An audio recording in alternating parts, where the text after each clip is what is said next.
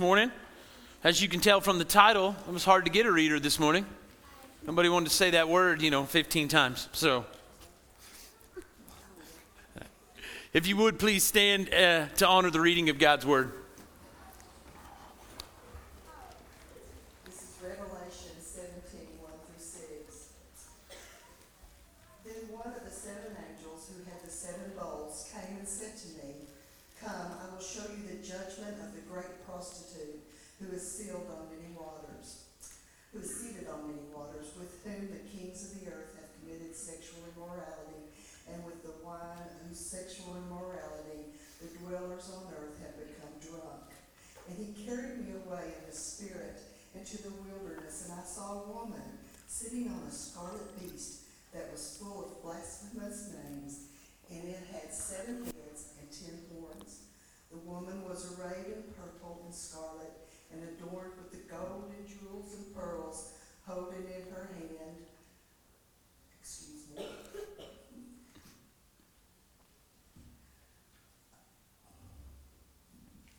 was full of blasphemous names, and it had seven heads and ten horns. The woman was arrayed in purple and scarlet, and adorned with gold and jewels and pearls, holding in her hand a golden cup full of abomination and the impurities of her sexual immorality. And on her forehead was written a name of mystery, Babylon the Great, mother of prostitutes and earth's abominations. And I saw the woman drunk with the blood of the saints, the blood of the martyrs I saw her, I marveled greatly. Let's pray. Father, thank you for this day. Uh, thank you for your word. Thank you for what it shows us. I pray today that it would press on us uh, because it needs to. Uh, based on what we read today, we find ourselves um, in, in Babylon, and many of us have given ourselves over uh, to Babylon. And so I pray today that you would convict us uh, where we need to be convicted. Uh, and then, Father, also encourage us and help us to, to look to Jesus and to see what he's done for us.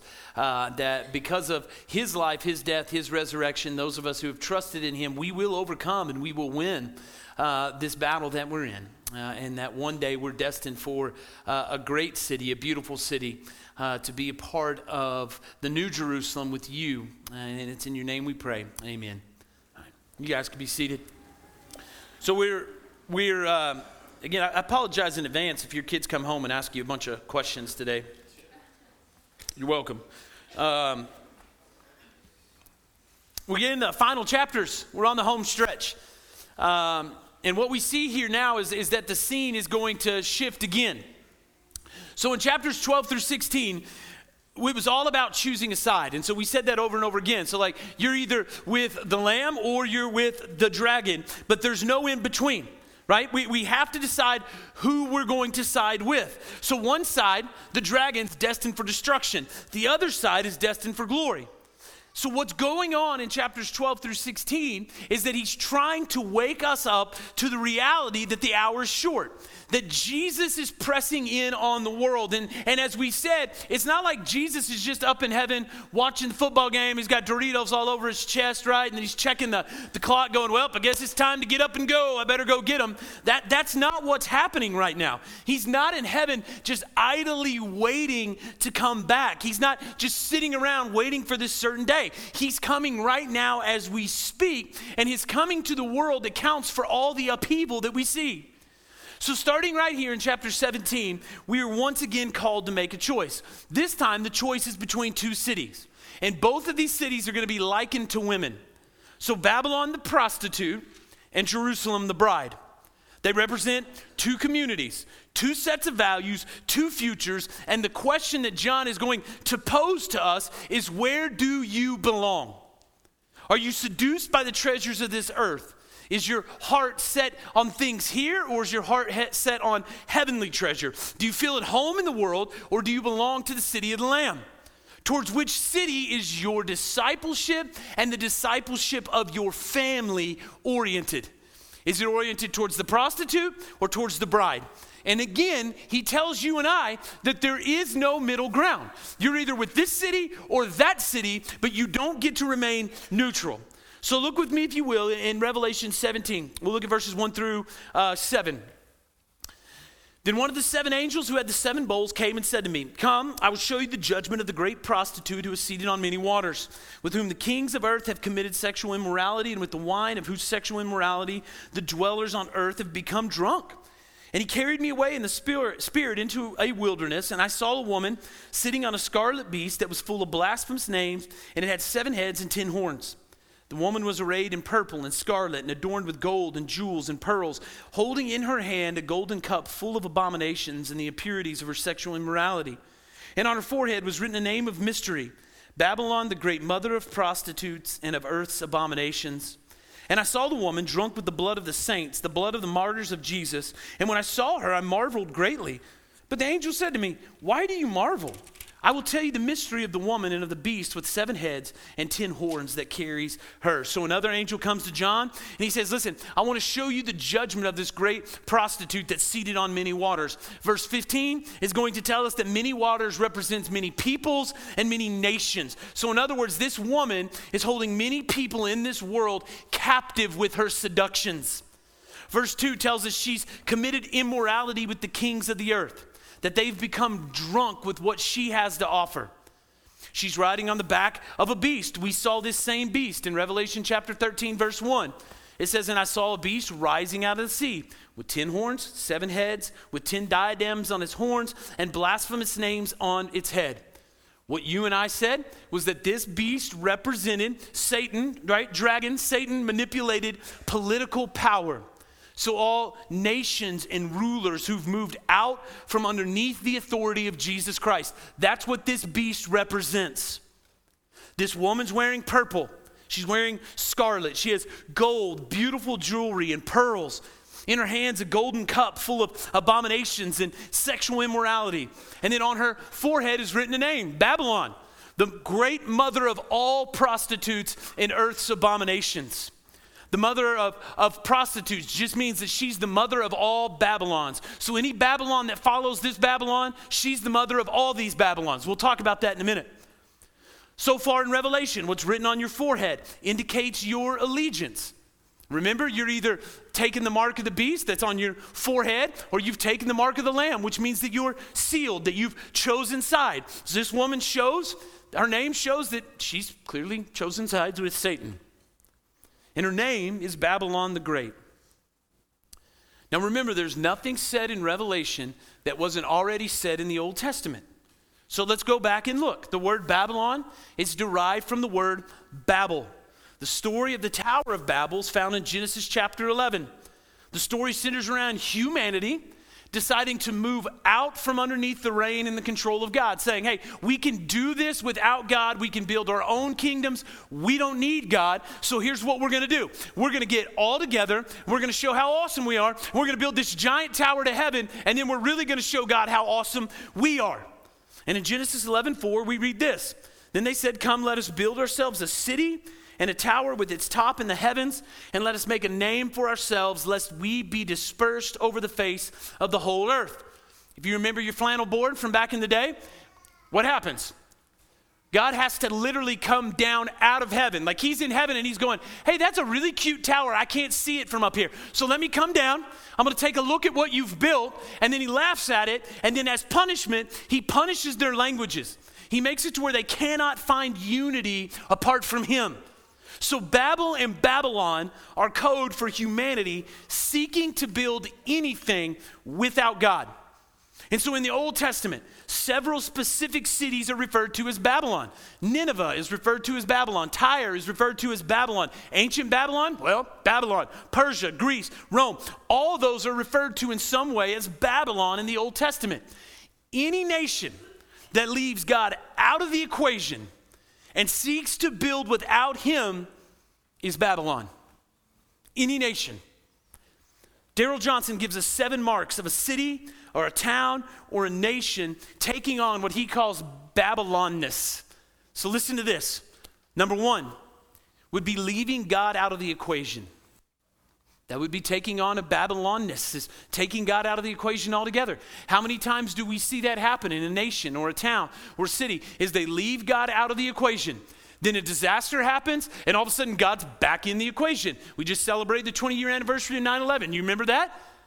I, heard stories, this place was packed the night after it happened. Why? Because a disaster happens, all of a sudden we need God. How many times you been in a small town? Disaster happens, kids die, somebody dies, town rallies around it, all of a sudden, oh, we need God again, but it's always very, very short lived, and then after that, we just go back to our lives.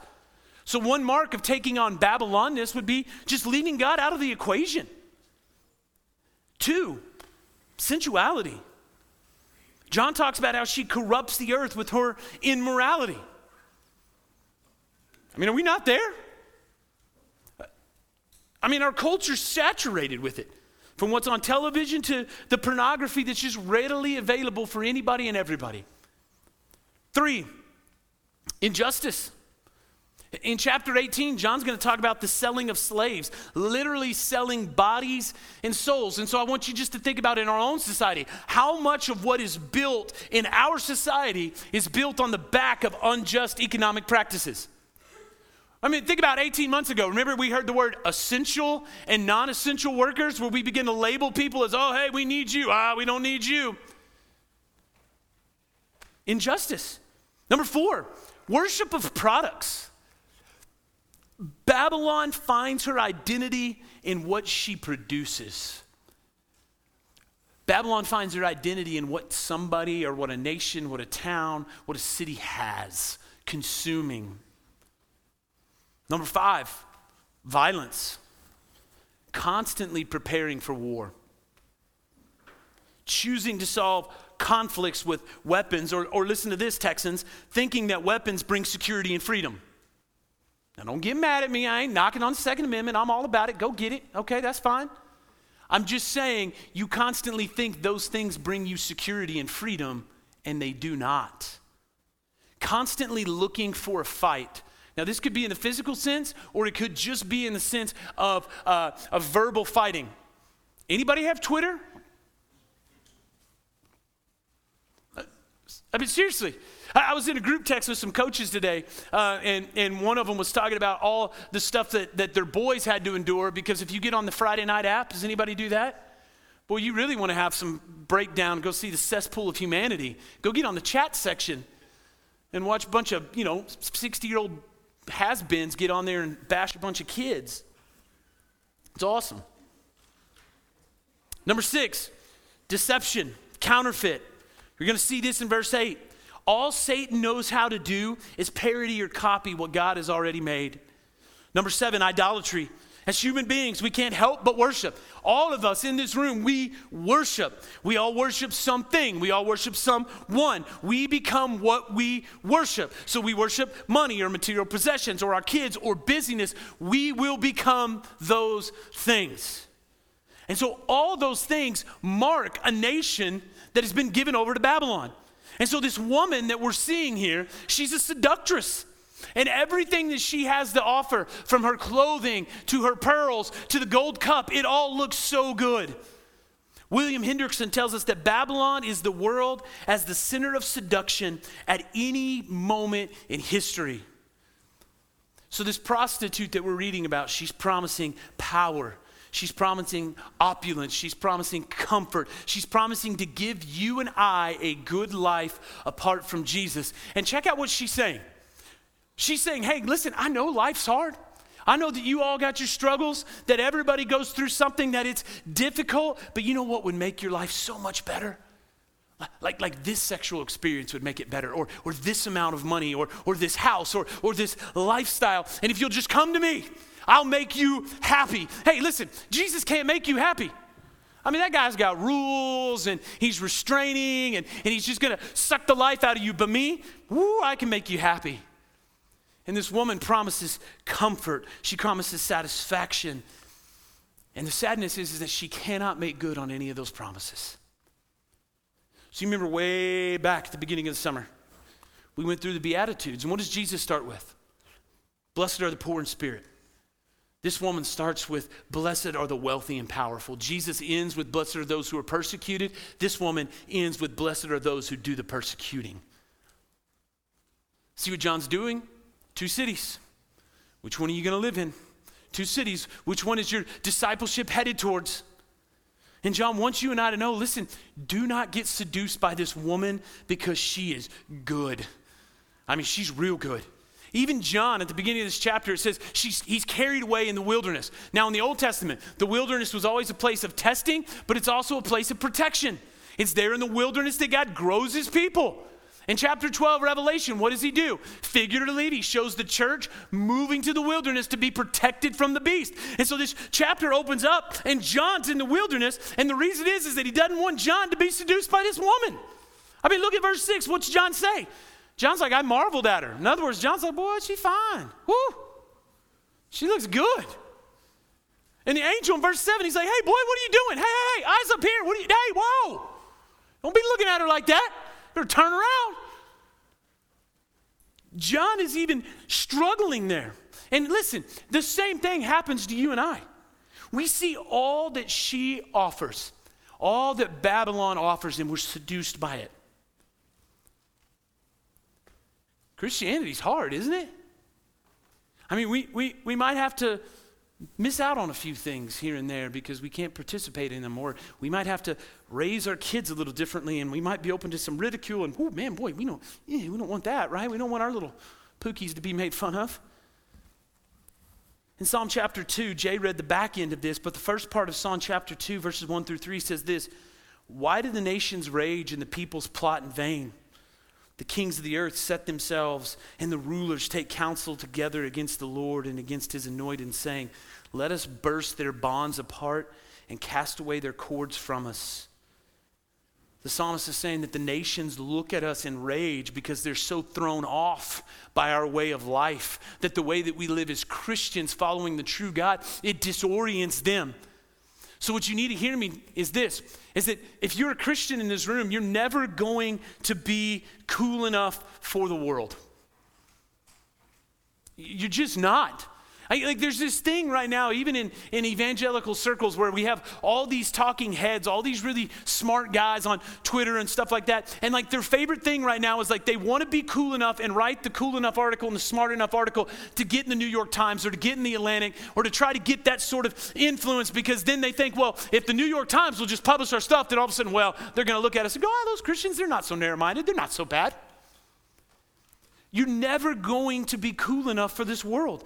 If you're a follower of Jesus and if you raise your kids to be followers of Jesus, you will put your kids at odds with this world, that they are not going to be cool. And as Christians, we have to get over this idea. But we do not like that, do we? We don't. And so what we do is we allow her to seduce us. We allow her to throw stuff out there and we just take the bait and we eat it. I've said from the beginning that we could agree to disagree on the timeline of this book and, the, and that the theme is still the same. And it, and it is Jesus wins. But I do struggle with this chapter with those who have a very strict futurist approach to this chapter because they go, well, chapter 17 doesn't apply to us. We got vacuumed out of here after chapter 3, so we're up in heaven playing our harps, sipping lattes, just watching everything go down. But this does apply to us. I mean, you, you can't tell me that this woman representing Babylon doesn't have some of us in her clutches right now. I mean, if you can't read what I just said and go, oh my gosh, our nation is here, and listen, Spearman, our town is here. If you can't see that, then I don't know what to do for you. I mean, if you can't see that we're sick, I, I don't know what to do for you. And this is what John's trying to do. He's saying, hey, wake up. Wake up to the reality that's really going on around you. Towards which city are you and your family oriented? Are you oriented towards Babylon, the prostitute, or to the holy city, the bride? And in verse 7, the angel comes to John. Look what he says. But the angel said to me, Why do you marvel? Right? Hey, eyes up here. I'll tell you the mystery of the woman and of the beast with the seven heads and ten horns that carries her. The beast that you saw was and is not, and is about to rise from the bottomless pit and go to destruction. And the dwellers on earth, whose names have not been written in the book of life from the foundation of the world, will marvel to see the beast, because it was and is not and is to come. This calls for a mind with wisdom. The seven heads are seven mountains on which the woman is seated. They are also seven kings, five of whom have fallen. One is the other, has not yet come. And one, and, and when he does come, he must remain only a little while. As for the beast that was and is not, it is an eighth, but it belongs to the seven, and it goes to destruction. And the ten horns that you saw are ten kings who have not yet received royal power, but they are to receive authority as kings for one hour together with the beast. These are of one mind, and they hand over their power and authority to the beast. They will make war on the Lamb, and the Lamb will conquer them, for he is Lord of lords and King of kings, and those with him are called and chosen and faithful. And the angel said to me, The water that you saw where the prostitute is seated are peoples and multitudes and nations and languages. And the ten horns that you saw, uh, they and the beast will hate the prostitute. They will make her desolate and naked and devour her flesh and burn her up with fire. For God has put it into their hearts to carry out his purpose by being of one mind and handing over their royal power to the beast until the words of God are fulfilled. And the woman that you saw is the great city that has dominion over the kings of the earth. So the angel's like, hey, quit marveling, stop staring. Let me tell you about this woman. So he says, The beast you saw was and is not and is about to rise from the bottomless pit. Remember, the very best that Satan can do is counterfeit or parody what God has already done. How many times in this book has Jesus been described as the one who was and is and is to come? A bunch. So Satan is just parroting here. The middle term is not refers to his defeat by Christ on the cross. But the beast still lives and he's bringing chaos and destruction even though he's about to be defeated. The seven heads are seven mountains. Now, this is very simple. Rome was built on seven mountains. They even had a festival called the Seven Mountain Festival. So the beast, dragon manipulated political power, carrying this woman who, at the time of the writing, is Rome. Remember, she's the mother of all prostitutes, so this wouldn't be the last Babylon. Babylon has taken its form many other times throughout history. We live in Babylon right here, right now. In fact, there's actually this long standing interpretation dating back to the fourth century that old Jerusalem was the prostitute. And the reason is, is because she chose to ride on the back of the beast of Roman political power. You remember at Jesus' trial before Pilate? Remember, he's, he's standing there, and Pilate brings Jesus out and he presents him to the crowd, and he's like, Hey, behold your king. And in John chapter 19, 15, they cried out, Away with him, away with him, crucify him. And Pilate said to them, Shall I crucify your king? And then the chief priest answered, Caiaphas says, We have no king but Caesar. And you want to read that and go, Whoa, whoa, whoa, wait a minute, Caiaphas, what, like, what about God? Like, like, what about Yahweh? Like, I thought you had a king. I thought it was Yahweh. But in that moment, do you know what Caiaphas just did? He chose political power over God. He chose Roman political power over the true God. So the old Jerusalem is done, and now a new Jerusalem must come. And then he says, seven kings, five who have fallen, and the eighth beast. Now, you're not going to find anybody who agrees on this. You won't right? Uh, some try to find five literal kings, and it's kind of interesting. You can go back through history and they try to line up five different Roman emperors, or they try to say that there are five future kings or seven future kings who are coming. But the best way I think to look at this is to treat the seven kings as a picture of the whole. Remember, seven's the number of completeness. And it's the number of the whole of Roman history. It's the, the completeness of the whole of the history of Babylon in whatever form she takes. The eighth is the beast itself. John says he belongs to the seven in verse 11. This is the beast. The, this means that the beast is behind all seven. He's behind the history of Babylon. So no matter where it is found, you will find the beast, and one day, uh, when all the Babylons have come and gone, this beast will make himself known. The ten kings, this is not the EU, all right, the European Union. In 1981, boy, everybody got real giddy. You want to know why? Because they admitted their 10th member. And it was, woo, Jesus is coming back. We got our 10 kings. Woo! By 2010, the EU had 27 nations, not 10. So that's kind of out the window, right? The number's all symbolic. It represents completeness. It represents all the powers of all the nations on earth which have been carried on the back of the beast. And then in verse 14, these nations are going to make war on the Lamb. And check that part the Lamb and his people. But we're going to be victorious. The beast can't win. Jesus wins, and his kingdom um, is established forever and it fills the earth. Verse 15 the beast and the prostitute, they hold sway over many nations and people. So, right now, the prostitute has many nations, many people in her clutch. But then look what happens at verse 16. Let's read it again. Verse 16. And the ten horns that you saw, they and the beast will hate the prostitute. They'll make her desolate and naked and devour her flesh and burn her up with fire. So this woman is deriving her authority from the beast, but then the beast turns around and he eats her. Evil always turns on itself, it always implodes in on itself. Evil self destructs because God has made it that way. So listen, any city, any institution, any individual that draws its authority and strength from anything other than the living God ends up being eaten by that other authority and by that other strength. As one commentator says, the greed that gave them power in time shall destroy their power. The weapons by which they conquer will in time conquer them. What they sowed, they will reap. So let's just look at this in two different ways. I want to work at this first from the perspective of the church, and then I want to just look at it as individuals. So let's start with the church. So, so anytime you, you have a church that decides to compromise with the world, and a church that decides to throw things out in order to make Christianity more palatable. So they come in and they say, hey, you know what? Uh, the place of pastors, I know what the Bible says it's supposed to be men, but hey, let's put women up there. We're just going to start ordaining women left and right. We're going to let them lead the church. Uh, gender, ah, we're going to throw all that out. Sexuality, we're going to throw all that out. Uh, let's go, uh, let's make social justice our platform. Uh, let's take God out of the equation. Let's see how woke we can get. Um, anytime they do those sort of things, what they're doing is they're trying to make Christianity more palatable, aren't they? I mean, the prostitutes come and said, hey, you want the world to like you, then say these things. Throw these things out there, and then here's what's gonna happen. Your church is gonna be full of people. Everybody's gonna come to your church because you've made Christianity more likable. Like you took out all the bad stuff. It's gonna be wonderful. You know what happens when they do that? They always fail. The beast always turns around and it eats them. So from 1975 to 2015, the Episcopal Church experienced a 38% drop in attendance.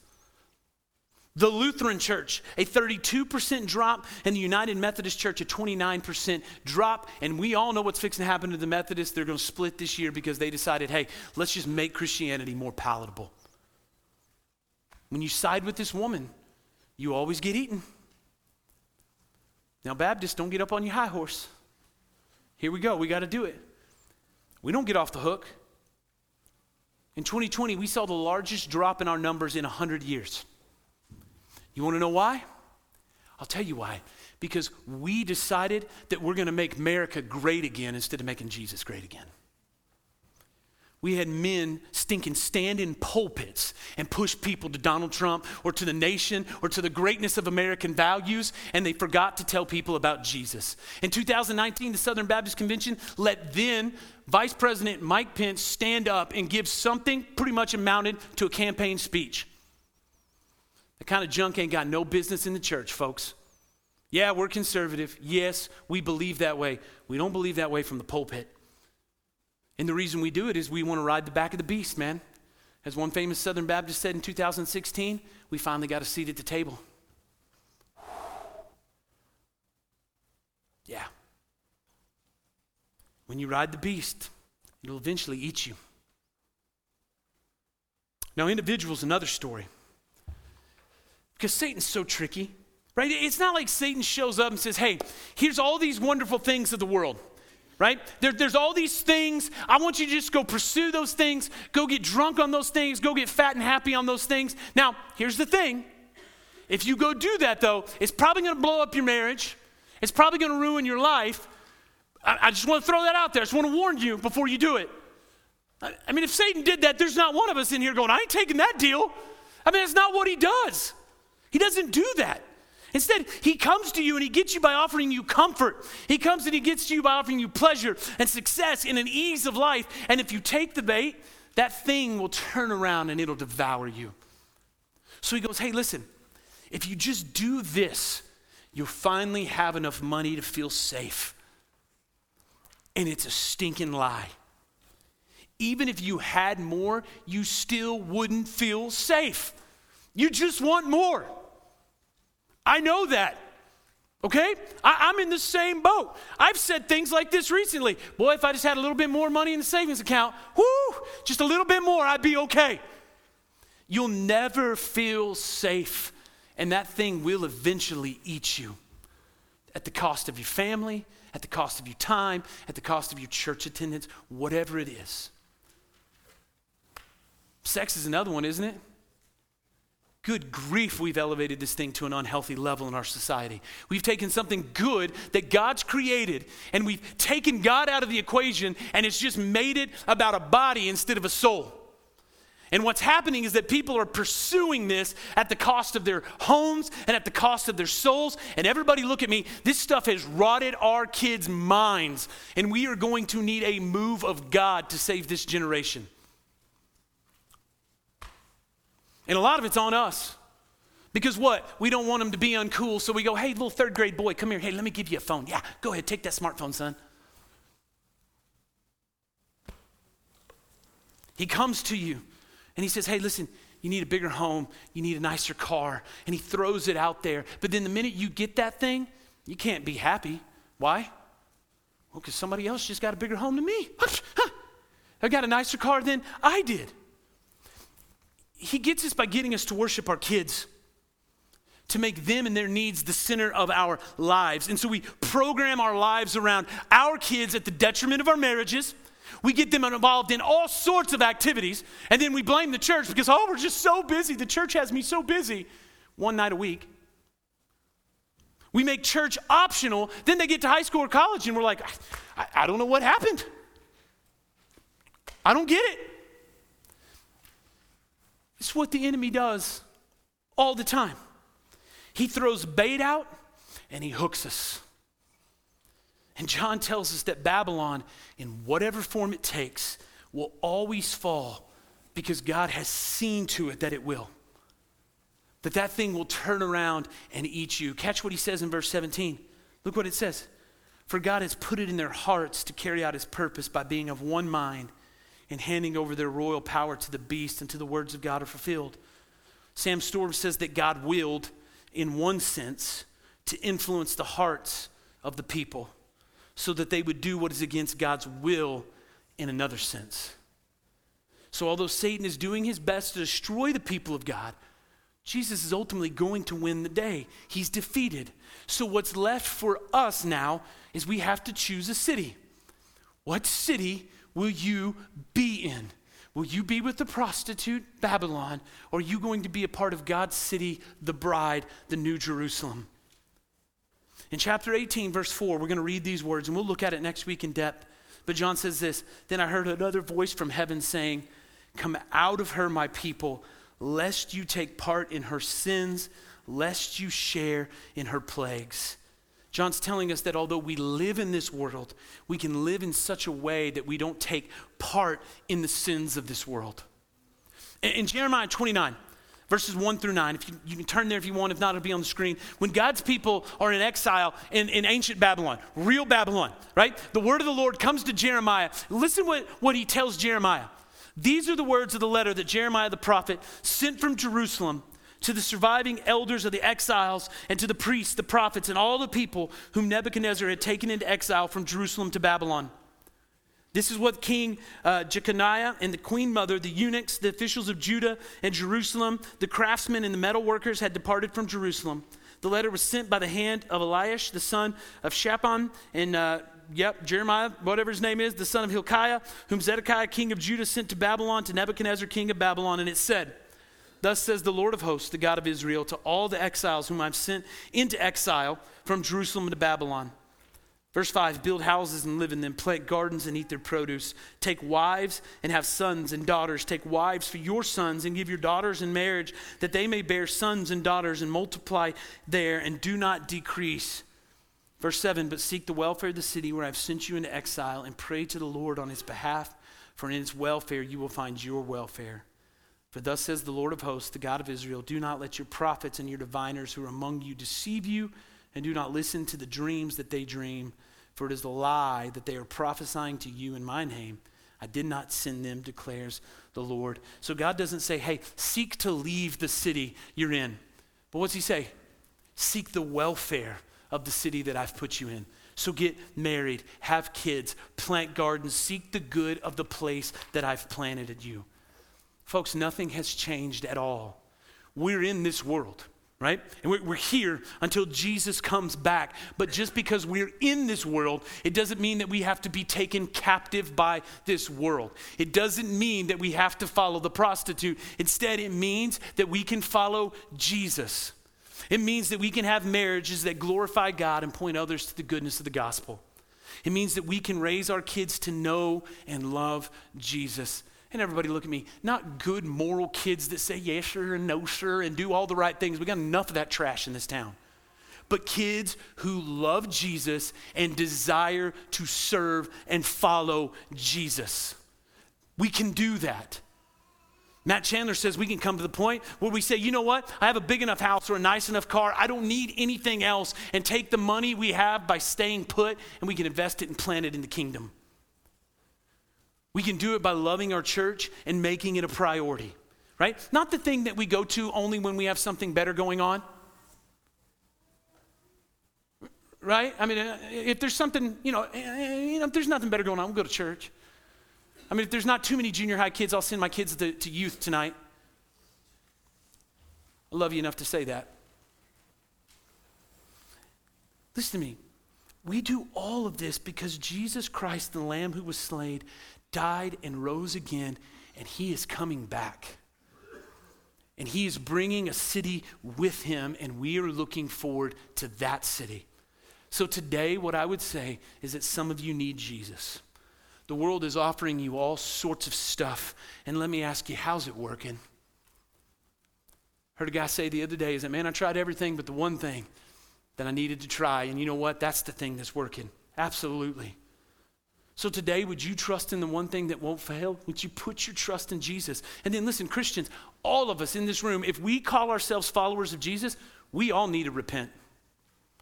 Every one of us have areas of our lives where we've taken the bait, where she's throwing stuff out there and we're going, oh man, what's being offered is so good. It's so wonderful. And listen, it may be for a short time, but that thing will turn around and it will eat you, it will devour you. And so, what I'm asking you to do is maybe turn from that thing before it's too late. So, here in a moment, we're going to stand and we're going to sing, and maybe we hadn't done this in a while. Maybe some of you need to come down here just as a way to say, hey, I just need to bow the knee and say, hey, Jesus, I got some things to lay down, and you need to do it.